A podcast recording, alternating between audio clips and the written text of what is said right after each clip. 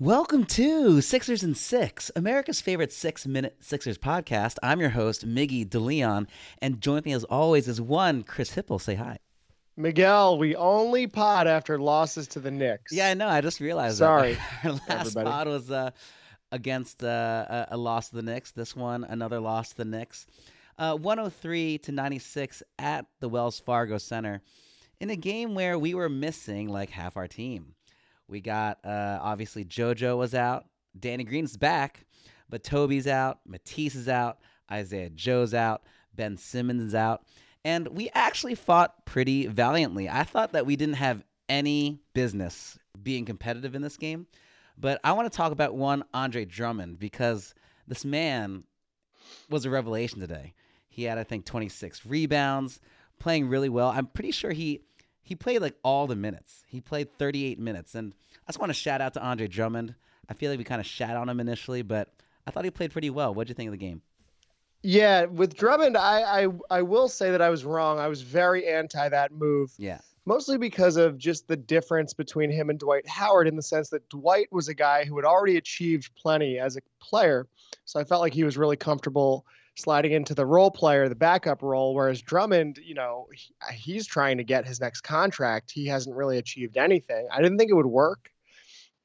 It works because Joel will sit plenty of time. Mhm. Um, he's a really solid pick and roll partner for Tyrese Maxey.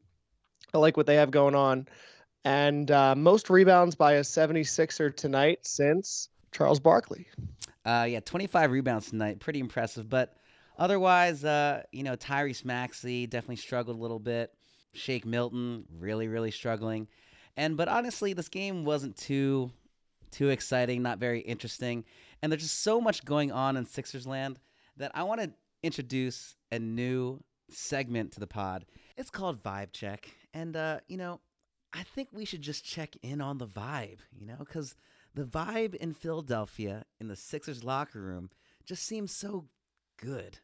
I- mean, I can't really put my finger on it. I'm not sure uh, if there's any real evidence for it, but people are just smiling, seem happy, the ball's moving, the team is doing really well. People seem really bought in, and despite the whole circus that's going on with Ben Simmons, we are just playing out of our mind, and people seem to have just made a leap this year and just playing really, really well. And we're winning games that I feel like we really shouldn't have been winning. We were competitive today, even though we, half our team is missing. And like a lot of stuff is probably not very sustainable. You know, we're like first in field goal percentage, first in three point percentage, not really taking great quality shots, but they're all just falling. Chris, what, what do you think? That's funny. That's funny you wrote down vibes because I actually wrote down vibes with a quote from Tyrese Maxey. This is going to sound like a fake quote, but it's not. Hmm. Regarding the vibes on the team, he said, immaculate. It's just great. It's so amazing. Everybody's happy. Yeah. Everybody's smiling. Right? It seems that way. Like you kind of feel it on the court. I had a hard time And I- articulating it, but it's real. I want to uh, issue an apology. Ooh. I want to apologize to Doc Rivers, who I Mm. think deserves a good amount of credit for the idea that this this team is playing really, really hard. They're super bought in. You know, I talked about, I think last time I talked about how the season kind of lacks juice. Well, he found it, right? Mm. And I think it's without all these starters, he's got these guys playing really well together, playing hard for each other. There's a little bit of um, semi pro Jackie Moon vibes of just everybody love everybody. Chris, we got to talk about some of our players, you know? And I want to start with one fucking Georges Niang. This guy, Mm.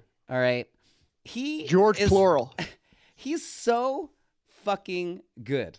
He's like, you know, he's one of those other players that we were kind of poo pooing, like, yeah, we, we add George Niang and that's going to be the thing that really puts us over the top. The guy has been a large reason for why we are winning. And it's kind of crazy to say that. He's like unconscious from three. He's really slow, but still makes like, these weird drives to the rim and is able to finish. He's like strangely okay at defense, even though he's like really slow and plotting. I fucking love this guy. They call him the minivan, which is amazing. Yeah, I know. also amazing, another quote that's going to feel fake, but I promise you it's real from Joel Embiid. Quote, I used to think he sucked. I know I saw that. I feel the same way. I think it's going to be a little bit feast or famine with him. Uh, he's three for 13 from three in the last two games. So, you know, he's an upgrade on Mike Scott for sure. Chris, we are at the Shake Milton Minute. Shake, shake, shake. And uh, another guy we got to talk about is Furkan Korkmaz. Yes. Just give me your feelings, your your your hot takes on Furky. Look, Brett Brown is is smiling down on us from somewhere. He's not he dead. talked about how he always want true, but he always wanted to grow Obama. Ah, uh, yeah.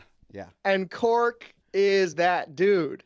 Second most fourth quarter points in the entire NBA. Mm.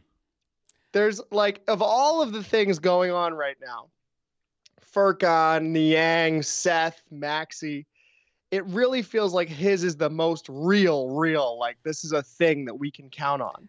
More, his his shot is so fast. It's gotten so much faster with the quick release. I was gonna say the same thing. Finishing around the rim, like he's adding stuff to his game, and he's I, I swear, at least to my eyes, he's defending at like at, at least an average level.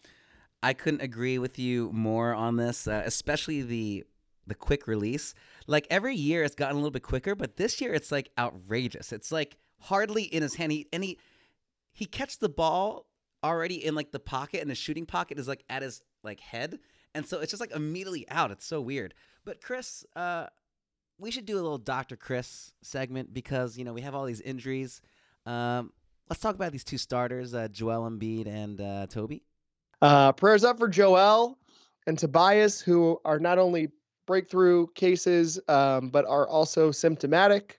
Uh, heart goes out to Joel, who's probably alone in a hotel room somewhere. Um, hopefully, his knee is getting better.